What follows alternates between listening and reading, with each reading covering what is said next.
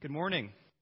I'd like to welcome you to Prairie View Christian Church. I'm glad you've chosen to worship here with us this morning. I just want to reiterate what Joshua said earlier in the service during the welcome time. We would really love it if we could get people to volunteer to donate blood. So if you are physically able, if you're healthy, and if you're available, we would love for you to sign up for that.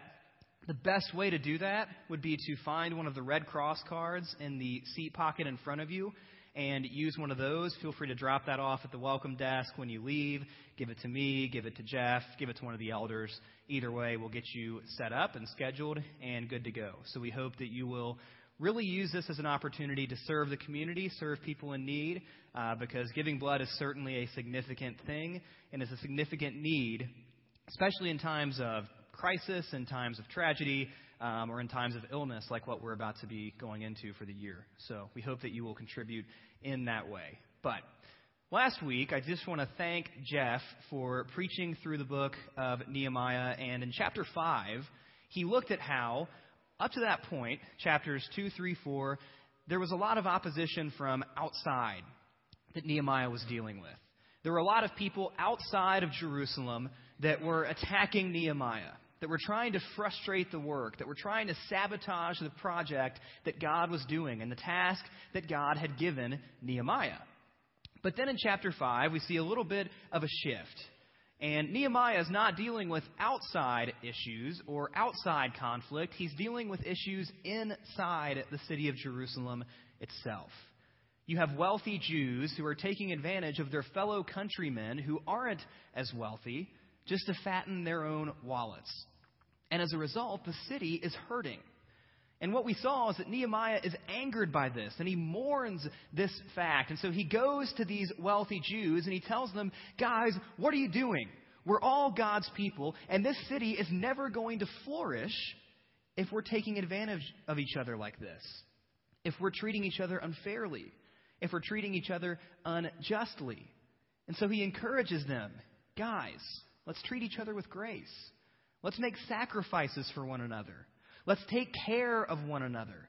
Because the city of Jerusalem is never going to be what God would have it be if we refuse to treat one another the way God would have us treat one another. And I think the same can be said for this church. If this church is going to flourish, if this church is truly going to be fruitful in the eyes of God, then I think we have a responsibility to treat one another with kindness, to treat one another with care, to look for each other's interests ahead of our own, even if that means things get a little bit more difficult for us. And so I hope that you'll be praying with me and praying with the leadership that we can become that kind of church, that we can become those kind of people who are always looking out for one another, always making sacrifices for one another, and always looking to the good of the community and to the good of the church. But that brings us to where we are today in Nehemiah chapters 6 and 7. We're going to see Nehemiah dealing with opposition again, but this time it focuses back to our friends, Sanballat and Tobiah and Geshem. But before we get there, will you pray with me, and then we'll jump into the text. Father God, thank you for this day. Thank you for all that you've blessed us with. Thank you for the book of Nehemiah. Thank you for all of your word, God, that builds us up, that encourages us, that holds us accountable, that convicts us, God. And I pray that as we look at this text today, we will be encouraged and we will be challenged in the way that we handle conflict and in the way that we handle opposition, not just as our church, but as individual people. So, God, please continue working on us, transforming us, humbling us, and refining us to be a people worthy of your name. We love you. We thank you for Christ and the grace and mercy you offer through him and the penalty he paid. We ask these things in his name. Amen. All right, well, if you have a Bible with you, open up with me to Nehemiah chapters 6 and 7. If you don't have a Bible with you, feel free to use one of the Bibles in the chair underneath you or maybe beside you. We'll also have verses up on the screen if you'd like to follow along that way. And if you don't have a Bible, feel free to grab one from the welcome desk before you go today. So, Nehemiah chapter 6, I'm going to start reading in verse 1. Now, when Sanballat and Tobiah and Geshem the Arab and the rest of our enemies heard that I had built the wall and that there was no breach left in it, although up to that time I hadn't set the doors and the gates, Sanballat and Geshem sent to me, saying, Come and let us meet together at, ready for this? Hakkephirim in the plain of Ono. But they intended to do me harm. And I sent messengers to them, saying, I am doing a great work, and I cannot come down. Why should the work stop while I leave it and come down to you? And they sent to me four times in this way, and I answered them in the same manner. Now, we're going to look at the first of three different forms of opposition that Nehemiah is going to be dealing with in this passage. And I think it's important that we look at them because I think, really, even though we are living thousands of years later in a completely different place, completely different culture, dealing with completely different aspects of life, we face these same types of opposition every single day in our walk with Christ. And so I think it's important that we look at these, and I think we can get a lot out of them. And so what we see in this first form of opposition is we see the opposition of distractions. Sanballat and Tobiah and Geshem. They've been trying to frustrate the work. They tried mocking. They tried threats. They tried intimidation. They tried all kinds of things, and none of it had worked up to this point. So they send for Nehemiah and they say, You know, Nehemiah, we got off on the wrong foot. We thought you couldn't do it. We thought you couldn't handle the project. We thought it was going to be too big for you. We thought we could stop you, but we tip our hats to you. You proved us wrong. The wall's built. All you have left to do are the gates. You know what? Let's get together. Let's talk it out. Clearly, we're going to have to learn to coexist together. So, what do you say? Let's hug it out in the valley of Hakkephirim. When I was in Bible college, when I took Hebrew, they actually had we had actually had an entire class period where we were trained on how to do the in the Hebrew language, the Hakkephirim. So they say, Nehemiah, get with us and we'll talk it out and figure out what it is that we can do to coexist and respect one another. Now that sounds nice. Nehemiah is probably a little bit tempted by that. Sounds like a good proposition. But here's the problem Nehemiah is smarter than that. Nehemiah has an incredible amount of wisdom, an incredible amount of discernment. And so he looks at this situation, he looks at Sanballat, he looks at Tobiah, and he says, You know what, guys? I don't think you really want to talk it out. I think you're trying to lure me out here because you're going to try to hurt me. And at the very least, if you can lure me away, even if you don't harm me, you can distract me from the work that is happening here. Because Nehemiah is looking at the wall and it looks great. There's been huge progress, but it's not quite done yet. There's still the gates left. And Nehemiah refuses to take his eyes off of that. He refuses to take his eyes also off of the task that God has given him and off of the work that God is doing through him in Jerusalem. I think we deal with distractions on a regular basis.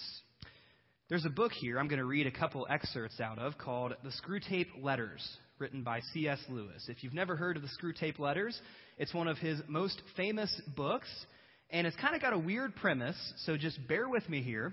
The premise of The Screwtape Letters is these are all letters written from a demon named Screwtape to his nephew demon, Wormwood. And Screwtape is writing letters to Wormwood, giving him advice on how to be a good demon, on how to tempt people, on how to drag people away from God. And one of the first pieces of advice that Screwtape gives is distractions.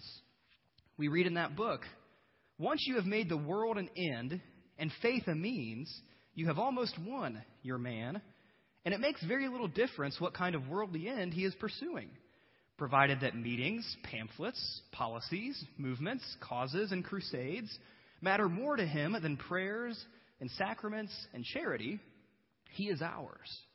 And the more religious on those terms, the more securely ours. So Screwtape's advice to Wormwood is okay, your guy became a Christian, but don't worry yet. Not all is lost. We still have some options here. And so he tells him, try distracting the guy.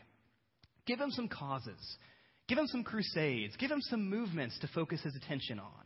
And even if those crusades and causes and movements are noble, even if they're under the guise of faith, if you can draw his eyes away from God, you'll make good progress. I think the same can be said for us. We are often tempted with distractions. As we talked about in our James series, the sermon on prayer in James chapter 5, we talk about how busy our schedules are and how we have so much to do, we can't possibly fit in time to serve. We can't possibly fit in time to be in God's Word. We can't possibly fit in time to pray. We can't possibly fit in time to be in community with other believers who will hold us accountable and encourage us because we have so many distractions. And some of those distractions may be good things in and of themselves. But if they draw us away from God, that's a problem. Maybe it's not just a busy schedule. I remember in Batesville, at the church I worked in there, one problem we had with our children's ministry and our youth ministry was we had tons of kids who played in Sunday sports leagues. And these families would never, ever be at church. Now, I'm not one of those people who says that you have to be at church every single week. I understand that you travel and sometimes you have commitments and sometimes you have things to do, and that's all well and good. I'm not against sports either. But when sports are consistently, week in and week out, for months on end, drawing you away from involvement with a body of believers, then that's a problem. And yes, maybe that Sunday sport league, you're looking at it and you're thinking, you know what? This is the one thing that could get my son or daughter that D1 scholarship. And maybe that's the one thing that could get my son or daughter that pro career in the sport. Well, that's all well and good too. But if it's drawing you away from Christ, that's a problem. It's a huge problem. It's a distraction. And then finally, we face the distractions that the world so often throws at us the distractions of success, the distractions of wealth, the distractions of reputation. All of them are tempting. And some of them may be good in and of themselves, but they lose their value if they draw our eyes away from Christ.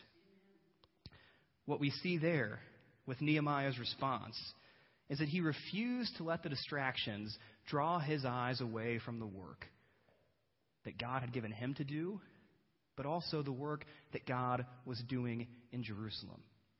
So pick up in chapter 6, verse 5. We're going to look at the second temptation, the second opposition that Nehemiah is going to deal with. In the same way, Sanballat, for the fifth time, sent his servant to me with an open letter in his hand. In it was written, It is reported among the nations, and Geshem also says it, that you and the Jews intend to rebel. That's why you're building the wall. And according to these reports, you wish to become their king. And you have also set up prophets to proclaim concerning you in Jerusalem, there is a king in Judah. And now the king will hear of these reports. So come now, let us meet together. Let us take counsel together. So the first opposition was distractions. The second one that we see here outright lies. Tobiah and Sanballat and Geshem, they make up rumors about Nehemiah. They say, you know, Nehemiah, we've heard it said that you're just trying to rebel against the king, that the king trusted you. The king gave you all those resources. The king let you leave his service, and now you're going to stab him in the back because you want to be king and you want to be in charge. And you know, Artaxerxes and kings in general, they're pretty paranoid people, and so it would really be terrible if Artaxerxes heard about this. He might not like it. He might not like the fact that his former cupbearer is trying to take over. So tell you what, let's meet together.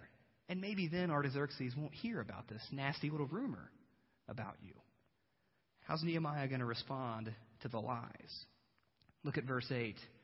Then I sent to him, saying, no such things as you say have been done, for you are inventing them out of your own mind. For they all wanted to frighten us, thinking, Their hands will drop from the work, and it will not be done. But now, O God, strengthen my hands. We too deal with lies as a form of opposition in our faith. And Screwtape, our buddy Screwtape, suggests lies are a good way to draw a human away from Christ as well. Another letter to Wormwood. Another possibility is that of direct attack on his faith. When you have caused him to assume that the trough is permanent, can you not persuade him that his religious phase is just going to die away like all his previous phases? Wormwood says, you know what? That's a good idea. Maybe I'll just try and attack the guy's faith. Maybe I'll try and tell the guy that this whole thing was just one big phase. It was all a lie. This stuff can't be true. A guy was resurrected from the grave? That he was God in the flesh? Come on. That just doesn't make any sense. It's just a phase, like everything else. Just get over it, buddy. We deal with lies too. Satan is the father of lies. The first appearance we see of Satan in Scripture is Genesis chapter 3. And as Eve and Adam are standing in front of the tree of the knowledge of good and evil, what does Satan say? Satan says, Hey, Eve, that, that fruit looks pretty good, pretty tasty. And Eve says, Now, wait a minute. God told us not to touch that tree. God told us not to eat from that tree, or else we're going to die. And Satan says, Eve, come on. Are you really going to die? After all, God's lying to you. You will not surely die. In fact, if you eat from that tree, the reason God's telling you not to is not because you'll die, but because then you'll really live. And He's only trying to keep you down, Eve. He's only trying to oppress you. Because then, if you eat from it, you'll become a threat to Him. So you won't die, Eve. In fact, if you really want to live, you'll eat from that tree. And what does Eve do? She believes the lie. Adam believes the lie. You and I face the lies of Satan and the lies of the world as well. We face the lies that maybe if you're not quite a Christian yet, but you're kind of thinking about these things, you face the lie that, you know what? God can never save you. God would never love you. God would never send his son to die for you after what you did last night. After what you did five years ago? After what you did when you were in college? How could God possibly ever love you? It's a lie. Don't buy into it. Maybe you're a seasoned Christian, a mature Christian who's growing and developing and becoming more like Christ every single day. Well, you'll deal with the lie that, you know what? You won't ever deal with that sin that your friend is dealing with. You would never fall into that. You're too good for that. You're too mature for that. You're immune to it. When you believe that lie, you're more susceptible to that sin than you have ever been before. And then there's always the good old fashioned lie that is really appealing to us. You know, the whole God thing isn't even necessary in the first place. Because all paths lead to the same summit. We all know that, right? But then, you don't need grace. You don't need forgiveness. You haven't done anything really bad. You pay your taxes. You try not to lie. You try not to cheat. You try not to steal. You're definitely not like that axe murderer over there. So, you know what? You don't need grace. You don't need mercy. Just be a good person. Just try and live a good life. Just try and be moral. And then you'll be in good standing with God. Don't buy into that lie either. Don't buy into the lie that somehow you can moralize your way into God's favor. It simply isn't true. Nehemiah refuses to buy into the lies. And we too must refuse to buy into the lies as well. Finally, look at the third opposition that Nehemiah is going to face in verse 10. Now, when I went into the house of Shemaiah, the son of Delaiah, son of Mehetabel, who was confined to his home, he said, Let us meet together in the house of God, within the temple. Let us close the doors of the temple, for Nehemiah, they are coming to kill you. They are coming to kill you by night. But I said, Should such a man as I run away? And what man such as I should go into the temple and live? I will not go in. This third form of opposition that we see, it's not just distractions, it's not just lies, It's good old fashioned temptation to sin. See something wrong? Come on, give it a shot. It's okay. After all, people are coming to kill you. And is this really that big of a sin? Entering the temple and closing the doors? Well, for Nehemiah, it was.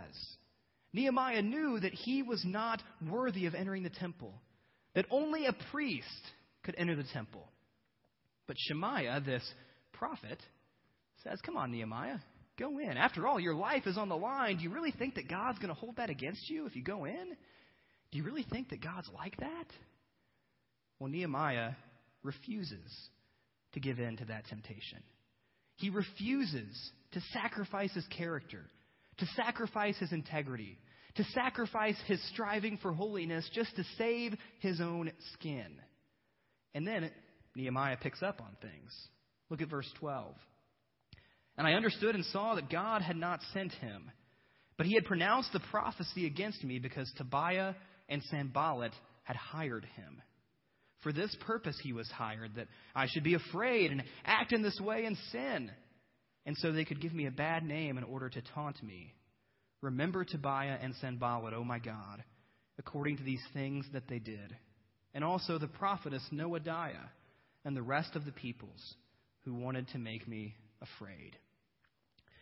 Last time, back to our old friend Screwtape and his letters to Wormwood.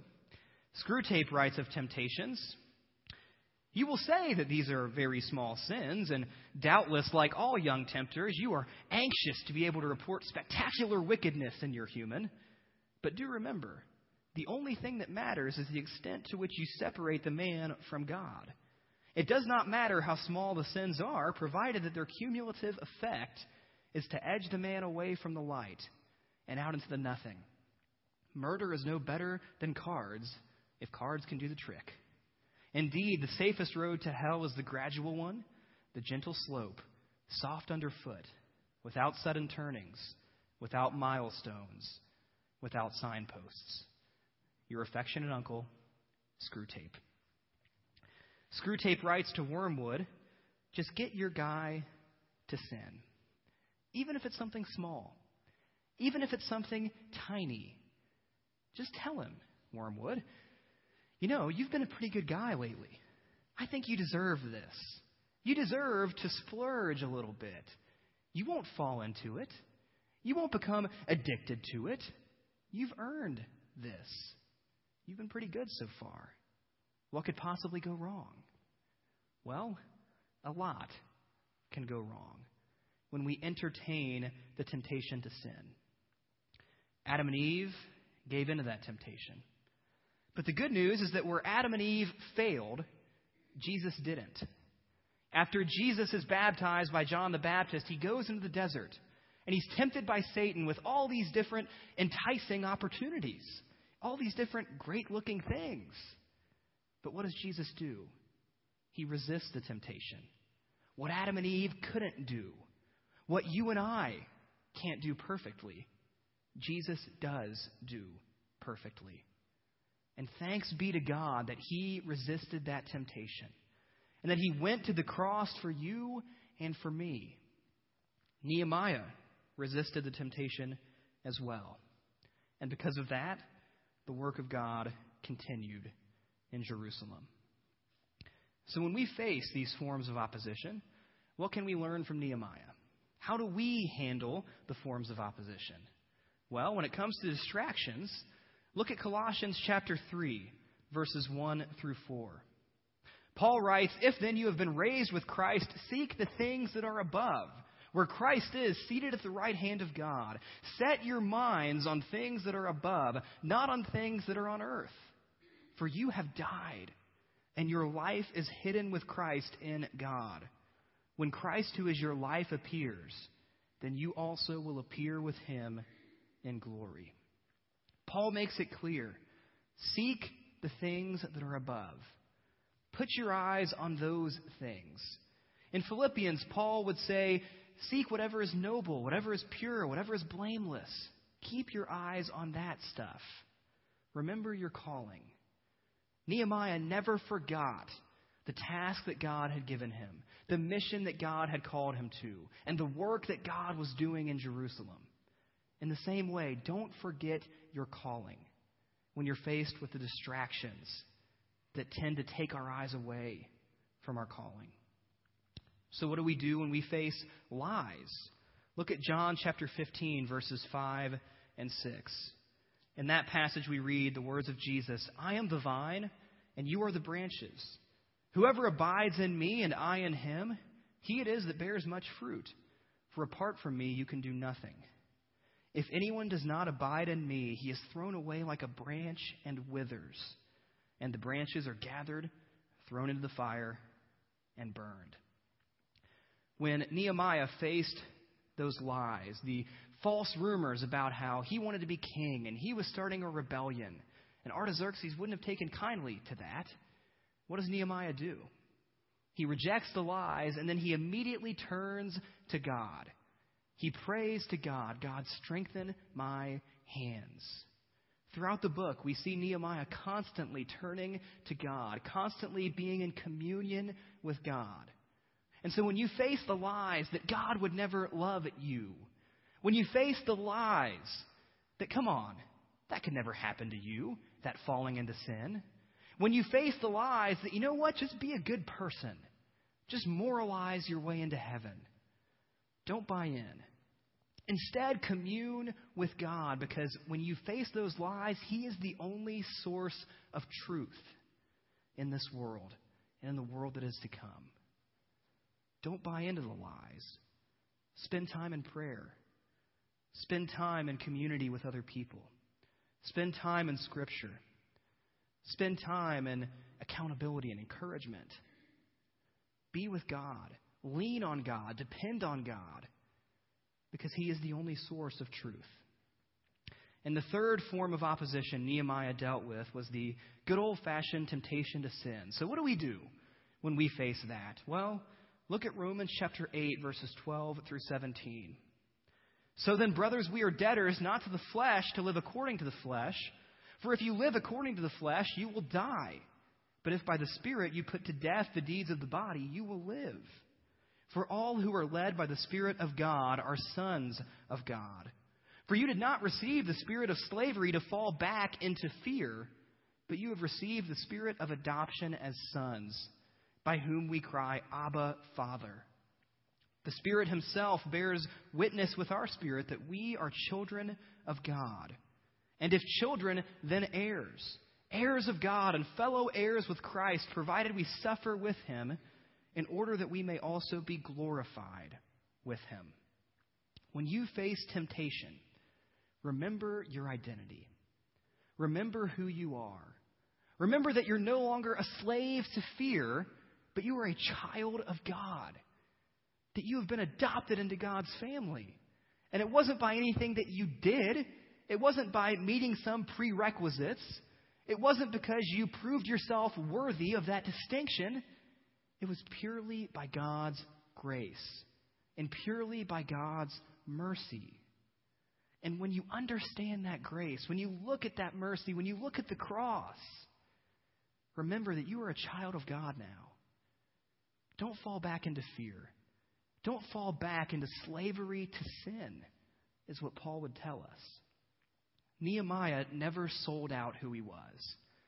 He never sold out to save his own skin when he faced that temptation.